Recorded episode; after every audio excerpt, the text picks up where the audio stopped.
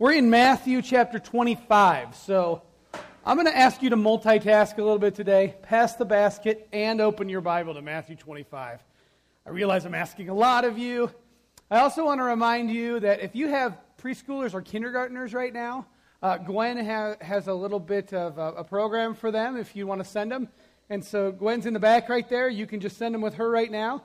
And she'd love to, to take them on back during the message and do that with them. All right, Matthew chapter 25. We are continuing in our series on Give Your Life Away. And so, uh, as we begin this morning, as our ushers uh, just continue passing the baskets here and finish up, uh, it's important for me to pray before I preach because um, it allows me to uh, pray that God would do great things this morning. So, would you just pray with me again? Heavenly Father, God, we quiet our souls, and, and I thank you for that incredible time of worship through singing. God, it is our desire as a church that the name of Jesus would be lifted. It's our desire to make disciples who would build relationships and take the gospel to the world around them. And so, Lord, it's our desire as a church that we would give our lives away. This morning, we need your word to help us do just that. Would you overwhelm us, God, with the sense of your Spirit? We know your Spirit is here, He never leaves. Holy Spirit, um, thank you for indwelling all those who believe in you, all those who believe in Jesus. Thank you, Holy Spirit. We ask that you would enlighten our hearts to your word, make the word make sense to us. Spirit, be with my words that they would accurately reflect your desire for this church. In Jesus' name, amen. So we have this uh, series, six weeks. We're in week number five, so we're coming to an end here. And uh, next week will be, be the last one. Give your life away. On week one of our series, we saw that God was a God who gives his life away. There's a foundational concept that God gives his life away, so we should give our lives away as well. The second week, we looked at that God wants us to give our lives away to believers, to the church. In fact, we said you can't give your life away to the world unless you're ready to give your life away to the church. The third week, we talked about then give your life away to the world. Specifically, we looked at how God's kingdom is breaking through this world into us, through us into this world. And we get to be a part of that. And uh, last week, Nick uh, handled part two of Give Your Life Away to the World, where he really specifically talked about the idea of missions, about giving our life away to the world because the world needs to know the saving knowledge of Jesus. This week, we're talking about give away your resources. And then next week, we're talking about, uh, we're going to wrap it up and, and talk about obstacles to giving your life away. I know some of you are a little bit different, but most people I know don't like waiting. Most people don't like waiting. For example, my daughter for Christmas got a gift card to eBay. So on eBay, she plugged in her money and bought an original, authentic, vintage strawberry shortcake doll. Some of you, you know, from the early 80s, some of you girls remember those. The, the, it smells, you know, the strawberry short. She was so excited about this vintage strawberry shortcake doll. Every day, she would come home from school and she'd go, Dad, is the mail here yet? And I said, um, Yes, it's here, and no, you didn't get your package. Oh, she'd pout and trudge back in the house. The next day, she'd come home, Mom, did the mail come today? Yes, she didn't get. I mean, it was just torture for her. Every day, dejected, rejected. It was awful. And so one day, uh, when the package finally came, we hid it from her, of course, you know, and sprung it out on her. And she was so happy to get her authentic strawberry shortcake doll. Uh, nobody likes waiting. They create um, whole rooms for waiting, if you've noticed this. It's called a waiting room. This is what I feel like uh, when at the waiting room. I mean, have you seen a waiting room like that? Maybe not that nice of a couch, but uh, no, no one likes to be in a waiting room. You're bored. You sit there. I always wondered if I make an appointment to see the dentist at 8, why, does I, why do I not get called back till 8.15? Why didn't they just make the appointment at 8.15? I can't stand the waiting room. Maybe you're like that. You can get rid of that picture. Um, when I'm in the waiting room, I'm looking for every available resource to make my wait less painful. So when I'm in the waiting room, I'm sitting there and you know, I'll grab a magazine and look at that till I feel bored. I'll stare at the fish on the fish tank. Usually, fish tank, soothing fish tank. Um, I don't know how we survived waiting rooms without smartphones. Now I can grab my smartphone and play words with friends. All the while trying to look like I'm busy and doing something important because I'm too busy to, you know, waste my time in a waiting room. You know, we hate waiting. We hate waiting rooms. Waiting room, the biggest object of a waiting room is to make the experience pain free. Pain free, we use whatever resources we can in a, in a waiting room to make it more pleasant. There's many Christians who view life as a waiting room. It, it, occurs to me as I think about waiting rooms that for many Christians, our concept of the kingdom of God is a lot, lot, a lot like a waiting room. The purpose of this life for many Christians is simply to wait till Jesus comes back. The purpose of this life is simply to wait. We think we're sinners, we believe in Jesus, we prayed a prayer, now what? And for many Christians, the answer is, well, I'm a Christian now. I don't know when Jesus is coming back. People keep telling me the dates and they keep being wrong. And so I'm just waiting. And I guess I'll wait till he comes back or I die. And so Christian, the Christian life for many seems to be this grand waiting room where we're trying to use all of our resources and all the things available to us to make our wait more pain free. Some of us unintentionally view this life as a waiting room until Jesus comes back. And so like in a waiting room, we try to make ourselves more comfortable in life. We use whatever resources we have available in life to pass the time until we either die or until Jesus comes back. So we spend our free time on ourselves, we spend our free money on our pleasures, we use our talents for our own personal gain. We figure that Jesus is coming back, we might as well enjoy ourselves while we wait. In the waiting room, we try to make ourselves more comfortable. That's how many Christians view life as a waiting room. It occurs to me that there's a very different illustration of what the Christian life should be like. While many of us view the, the waiting room for the kingdom of God to come, the Christian life, in fact, should be a battlefield. The waiting room and the battlefield are two entirely different things. In a battle, a soldier uses whatever resource he has available to fight for a greater cause. In the heat of a battle, a good soldier in the heat of a battle doesn't just use his weapon for target practice. He doesn't just use his, his weapon and enjoy himself in the heat of a battle. He's trying to take down the enemy. He doesn't use his radio to chit chat with his friends. He's calling in an artillery strike. He doesn't use his MREs for their meal rations for their taste. he uses them to fuel his body so a good soldier can fight. A good soldier doesn't run just to get his endorphins pumping.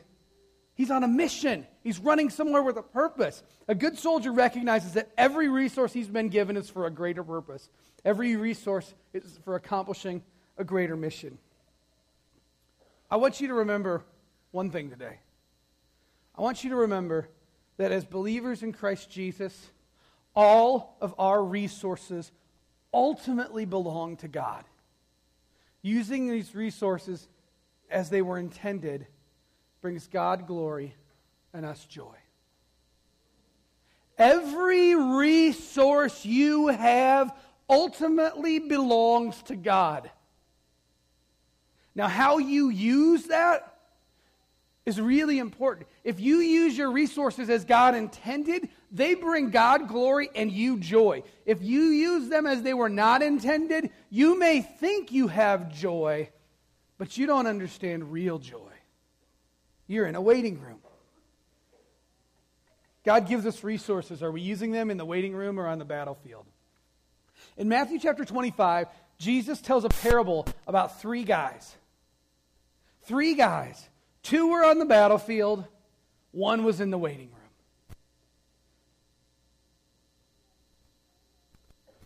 In Matthew chapter 25, working up to this point, I always tell you it's important to grab context. So, what was Jesus saying up to Matthew 25, up to the verses we're going to talk about, starting in verse 14? Well, up to this point, Jesus has been talking to his disciples. In, in chapter 24, Jesus says uh, that there's a bunch of signs that will point to the end of the age. The disciples still don't really understand at this point what Jesus came to do, what he was about. They're still trying to grasp it. So they said, You know, Jesus, when is the kingdom that you're talking about? When is it coming? They think, at this point in their heads, they probably are thinking, When does the kingdom come? Meaning, Jesus, when are you going to sit up on the throne and kick the Romans' butt and make Israel back into the grand state it should be? And so uh, they're asking Jesus this, and Jesus gives them these all kinds of crazy signs of the end of the age. And I don't think the disciples had any clue how to process those at the time. And then he says in chapter 24, he says, Keep watch and be ready. Be ready. These signs, I'm giving you these signs so that you can be aware. Be ready. Then he talks about, he gives a, a parable about 10 virgins in chapter 25. And these 10 virgins are waiting for the wedding, wedding party to show up for the wedding. And these 10 virgins, as was the tradition, had oil for their lamps and they fueled their lamps. And, and Jesus, or the, the, the bridegroom in this picture, Jesus tells us the bridegroom was delayed in coming, showing up for the wedding. And so only five of them were prepared. Only five of these virgins brought extra oil to put in their lamp. The other five said, when, when the bridegroom was delayed, said, Oh my goodness, we weren't prepared. What do we do? Jesus is talking and pointing to the signs of the kingdom, and he says, Listen, how you wait is important. How you wait is important. Be prepared. Now, when we get to this parable in, in the last half of 25, we're going to see Jesus transition to tell us that how we wait is important. Not only be prepared, but how we use our resources while we wait is important. In fact, Jesus is going to point to the, point to the difference between a waiting room and the battlefield. And so in, in uh, verse 14, we see uh, what happens. Jesus, again, a parable is a story, so Jesus is telling a made up story. This didn't really happen. He's making up the story for a point. And he says, in verse 14, he says, again, this kingdom, this coming, this waiting room, this battlefield, this waiting period until Jesus comes back where you're supposed to be prepared and you're supposed to use your resources while you wait effectively. This will be like a man going on a journey. This man calls his servants and entrusted his property to them. To the one servant he gave five talents of money, to another two talents, and to another one talent, each according to his ability. Then he went on his journey. So you see here that this man, he's a wealthy man, he's a landowner. Not everyone was a landowner in, in Jesus' time. He has servants. He, this man is apparently a very wealthy man. The man needs to go away and he needs to leave all his assets behind. And so, as a, as a good steward of his money, the man goes, I don't want my money to just sit here and do nothing while I'm gone. I want my money to be working for me. So he takes his vast sum of money and he puts in servants in charge. And he takes these three servants and he says, Okay, I've taught you how to manage money. Go invest my money. I want it to make money for me while I'm gone. And so, each according to his ability, these, these servants get a certain amount of money. They get a talent. Now, the word talent is kind of confusing to us because when we think of talent, we think of America's Got Talent or a talent show or some kind of great ability that I have, you know? The kind of thing where I can make milk squirt out my eyeball or whatever, or stupid pet tricks, you know? We think of talents being abilities. Uh, th- that's not the talent that Jesus has in mind here. A talent in Jesus' day was actually a weight of measure. It's like we say a ton or a gross or something. It's a, it's a lot, it's a ton. And uh, G- Jesus is saying that this man gave them a talent. It's not a coin, it's not a particular size of dollar bill, it was a weight. So he took out some money, some probably gold, silver, or bronze. He put it on a scale, it weighed a talent, and then he handed it to each one. Now, this is tricky because it's tricky to know how much money that this master actually gave his servants. Uh, Jesus is a little bit vague here, and, and that's kind of important because Jesus is, is trying to not get us tied up into how much the amounts were. But it depends on whether the talent was gold, silver, or bronze. Obviously, a weight amount of gold would be worth a lot more than a weight amount of silver, and a weight amount of silver would be a lot more than a weight amount of bronze. And so we don't know exactly how much money was here.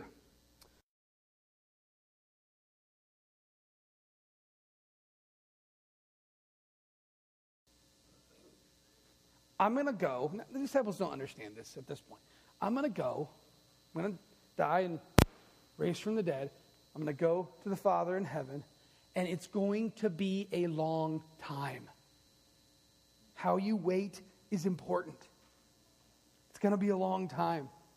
Two of the servants didn't grow tired of waiting. You notice that? They kept using their resources for the master's pleasure. That the things of this earth are small compared to eternal things. Or do you remember that when you lay back and you go, I've set it all up. My debt's paid. I've got sweet amounts of money in the bank. I'm set up. I don't need to rely on anybody. do you remember that the things of this world are small compared to the things of eternity? To the, to the faithful servant, he says, Listen, you've been faithful with the resources I gave you, the master says. Now I'm going to put you in charge of some really important things. He'll put you in charge of many things.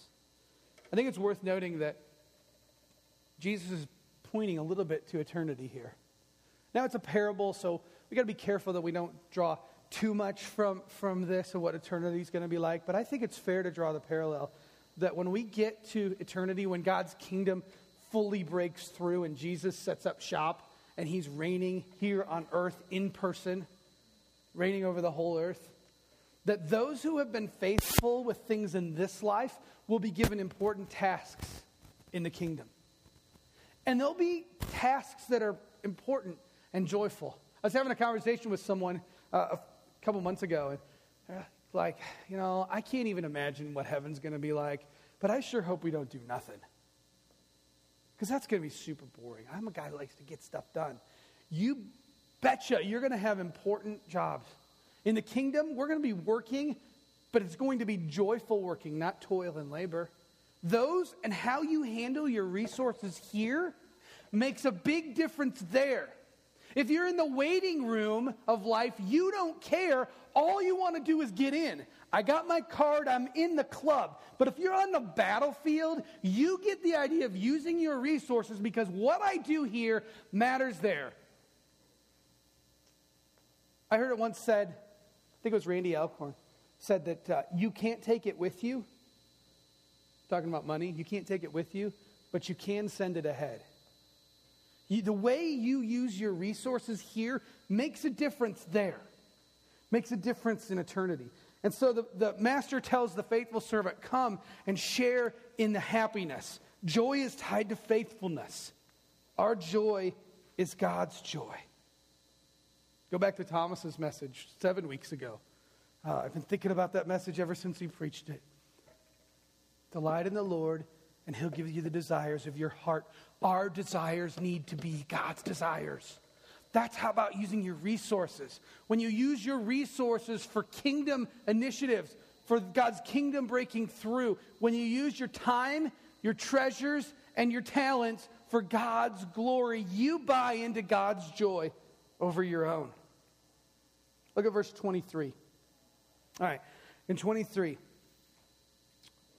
uh, that's where he says, You've been faithful in a few things, I'll per- put you in charge of many. Then you skip to verse, uh, to the second guy, and, and basically the master tells the guy with two talents, lesser money, who also went out and doubled his money, he tells him the same thing he told the guy with five talents. So, the, what we immediately see from the five talent guy to the two talent guy is the difference is not how much you started with or how much you ended with, it's what you did with what you had. The two talent guy turns it into four and he's commended for how he used it.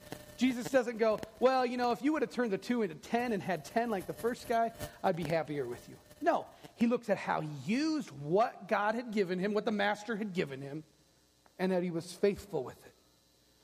These two masters understood that all their resources ultimately belonged to the master. The servants got that. All their resources belonged to the master. Using those resources as they were intended brought glory to the master and joy to the servant.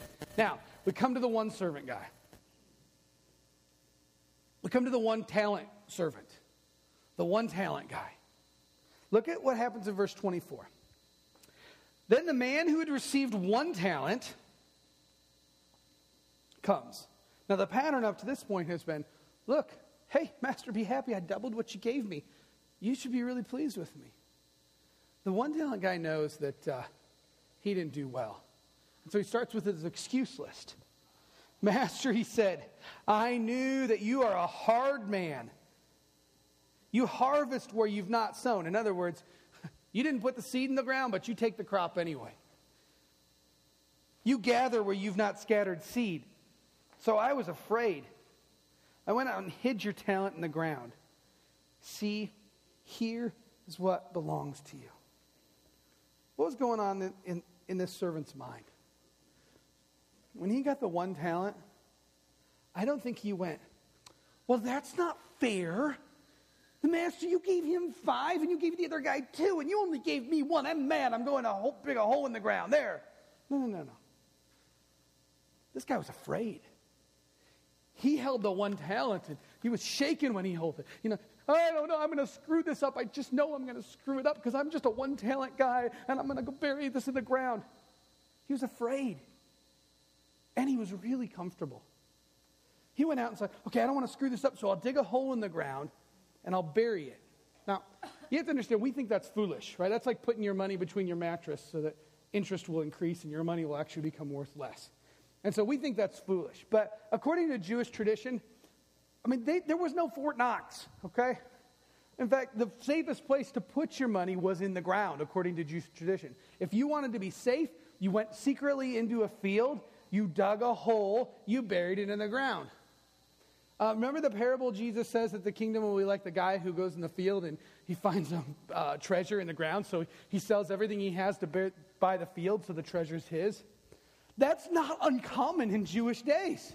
Like, this was the bank. You found a secret place, you buried the money, you were going to be good. You knew that money was going to be good. Now, why did this guy do it? Because he was very comfortable.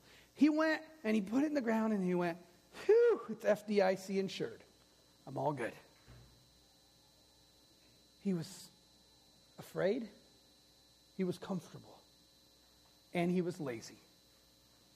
Let's be honest as hard as digging a hole might be, that's pretty easy compared to having to go out and worry.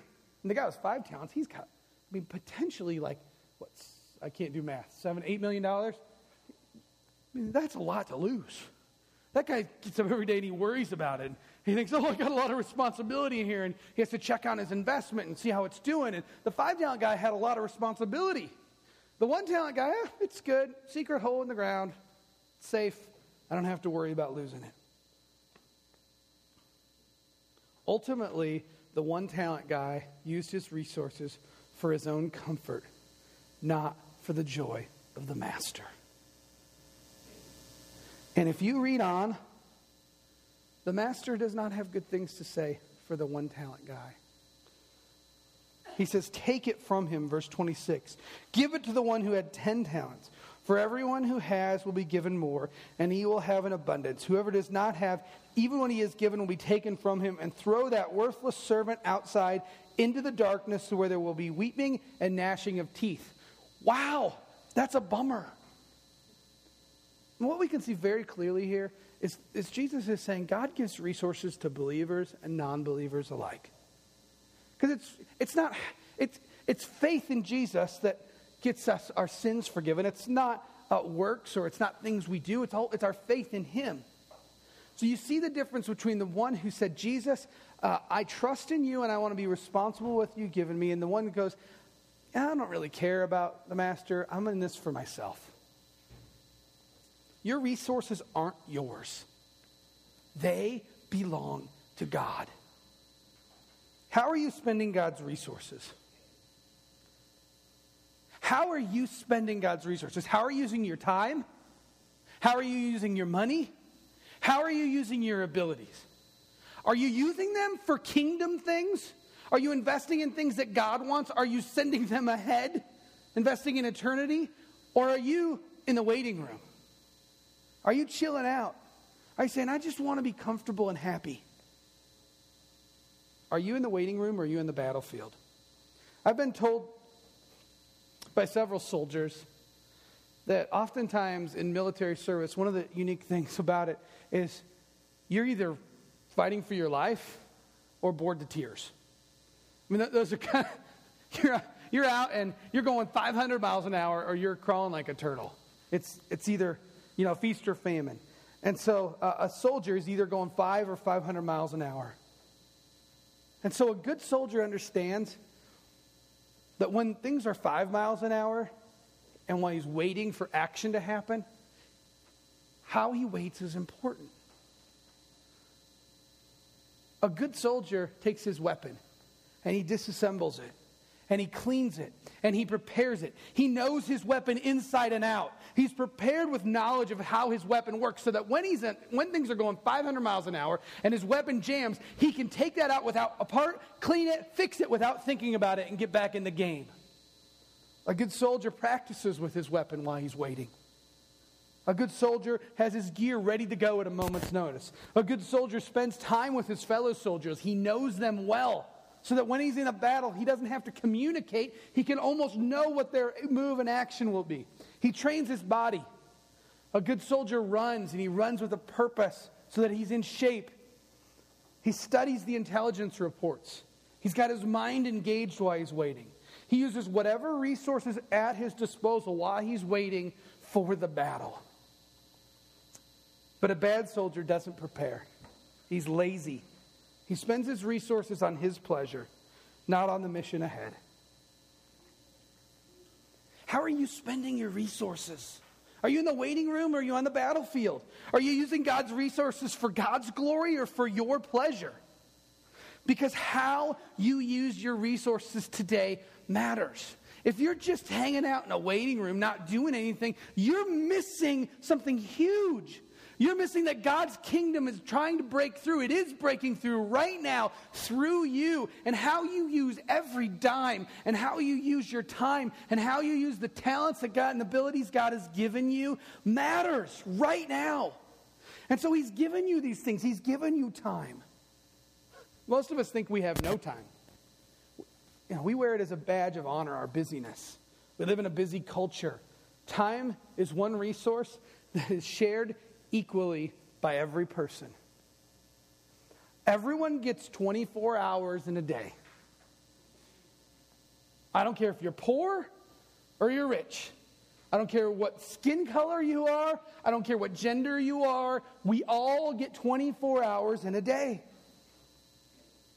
Time is one resource. Prioritizing is the issue. Will you give time back to God? Will you intentionally choose to give your life away? Because you don't give time unintentionally. No one goes, oops, I accidentally gave my time away. It's like, you tripped. Oops, look at that. No. If you want to give your life away in our busy life, not wife, big mistake, um, big difference too. If you want to give your life away, there's a big difference between acc- nobody accidentally gives their life away. You don't give your time away. You have to plan and strategize for it. Prioritizing is the issue. You and I must prioritize and be intentional about giving our lives away. I heard of someone recently that he just made it a goal in his life. He realized he was busy, he really wanted to give his time away to other people, so he just set it as a goal. Two hours every week. I'm going to make sure two hours I'm intentionally invested because he realized he wanted to give his life away and he wanted to give his time away and he thought it was a good idea. But if he didn't prioritize it and say, two hours every week I will do this, he knew it would never happen. Now, I mean, it's important to know if he gives four or six hours away one week, he doesn't bank it. Sweet, I'm free for the next two weeks. No, two hours every week, he made it a priority. The only way to give your life away to other people is to be intentional. Otherwise, you, default, you and I default to selfish. We just default to selfish. We spend our, God's resource of time on us and not kingdom values. Time is a resource, money is a resource. God wants you to give your money away. Okay, so, you know, I know that some people, um, in the church today, nobody wants to talk about money. Nobody wants a pastor to talk about money. You know, if I say, can you whip out your checkbook and let's show it to each other right now? You say, Dave, you can go somewhere else. Nobody wants to talk about money, and it's like the church has this reputation for twisting people's arms to, you know, we'll send the offering baskets around till they're as full as we need them to be, that kind of stuff. And so a lot of pastors are afraid to even talk about money. And the thing is, money is an important resource. It's an important resource. I love talking about money when we're not in the red as a church. It's great. I want you to give your money away not for the church, but for you. You need to give your money away because how, giving your money away says, God, your values are important. This is your resource. I get it. Some of you give no money to anyone. Some of you, you give God a tip. you're like, oh, what's in the wallet today? Oh, I got five, but I need, oh, I need a soda, so God gets four. That's a good tip. Know, we're tipping God. Thanks, God, for helping me out. If you do, if you help me out more, your tip goes up. Help me out a little less, your tip goes down. When some of us think about, we forget this is not our money, this is God's money. It's His resource. This is for you. Because how you handle your money makes a huge difference in how you live your life. Choosing other things in giving your money away is important. You know, um, if we don't give God's resource away like He wants us to, it's hoarding.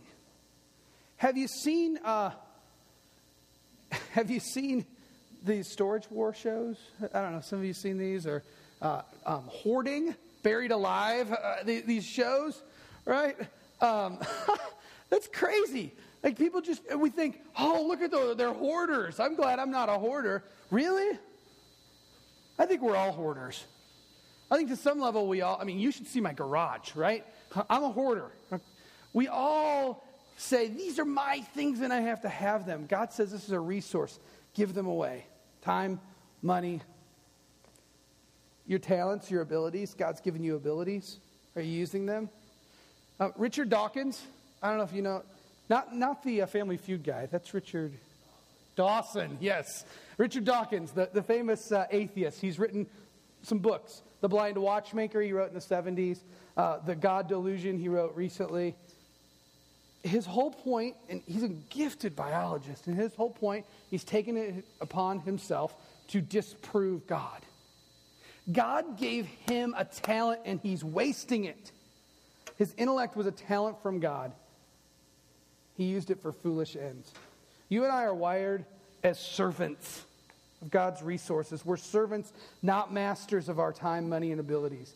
You and I get the most joy when we invest it in God's resources. Okay, listen to me. I'm coming to a close. I realize our junior hires just got back and they're very excited to see their parents. There they are over there. Wave to them. Hey, guys. All right, uh, hold on. This is important. Don't lose me, or don't let me lose you. Some of you say, okay, Dave, that's great. I want to give away my five talents or my two talents or one talent, but I'm just a one talent guy. You say, I'm just a one talent guy. I don't have things to give away. Well, first of all, one talent, if I'm right, and it's $1.5 million, yes, you do. Um, the point is, everybody has a lot. But you're missing the point if you think you're a one talent person. You have time and talents. Even if you're like, I don't have any money, you've got something. Start simple, start what you have. My children are a treasure to me from the Lord. Benjamin has a deal. He wants a story every night. He's uh, eight, almost nine. Benjamin wants a story every night. With five kids, if every kid gets a story every night, that's tiring.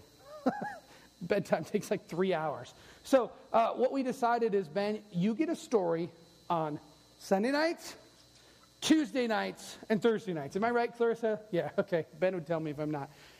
Sometimes it'll be Tuesday night, and Ben go, Dad, it's Tuesday. I get my Bible story tonight. You know how tired I am, Benjamin?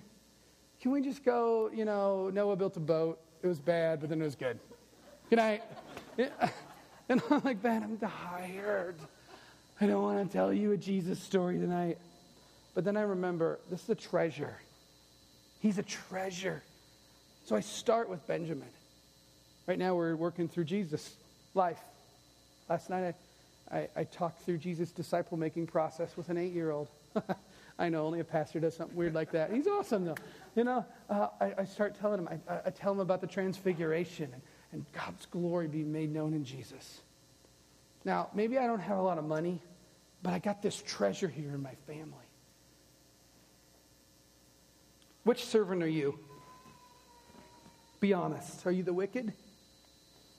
If you choose safety instead of service, repent, recommit. Talk to your spouse about it. Don't just leave here. Go to your spouse once you leave in here, here. If you're with your spouse today, say, I need to talk to you about something. We'll do it later. You know, if you're not married and you're here today, turn to someone, go, I need some accountability. Help me. Let's talk later. Let's have coffee. Maybe you think, you know what? I am the faithful servant, and I feel guilty knowing that because that's how I'm wired. Don't feel guilty. Be grateful. Feel joy. Be like the five talent guy and say, Master, look what I did. I'm using it well, God. Be pleased. Our resources ultimately belong to God. Using those resources they were intended brings God glory and us. Okay, one last story, and I'm, and I'm done. All right, I promise. Uh, I've been talking to Kim Dreyer a lot. Is Kim here today? They've got a family issue going on right now. Um, Kim is involved in the chainsaw ministry. I tell him he's on the chain gang. He doesn't see the humor in that that I do. But uh, he's in this chainsaw ministry. He and a bunch of guys uh, have made it their mission to go into towns and areas that have been wiped out by natural disaster and take down trees and, and just love on people. And so one person will be talking with somebody, the other person's cutting down the tree and they haul away the wood. And, and it's, really, it's really a cool deal. And Kim is so excited about it. And he's so excited about giving his life away. He tells, every time he takes a group out, inevitably he has someone new in his group. Every time he takes a group out to serve other people, he says this Remember, we're not going out to serve God today. We're going to serve people and experience the joy of God working through us. You get it? One is, God, you're lucky that I'm serving you because I'm giving up my time for you. The other is, God, this is your time. Thank you that I get to be a part of giving this away to others. That's what giving our resources away is about God's glory, our joy. Let's pray. God, we love you and um, thank you that I have a, a really good group of people who are willing to put up with my long preaching today. But God, convict us and encourage us. Do both today. Pray that your Spirit would help us to use our resources and give our lives away for the glory of God and the joy of our lives in the glory of God. In Jesus' name, amen.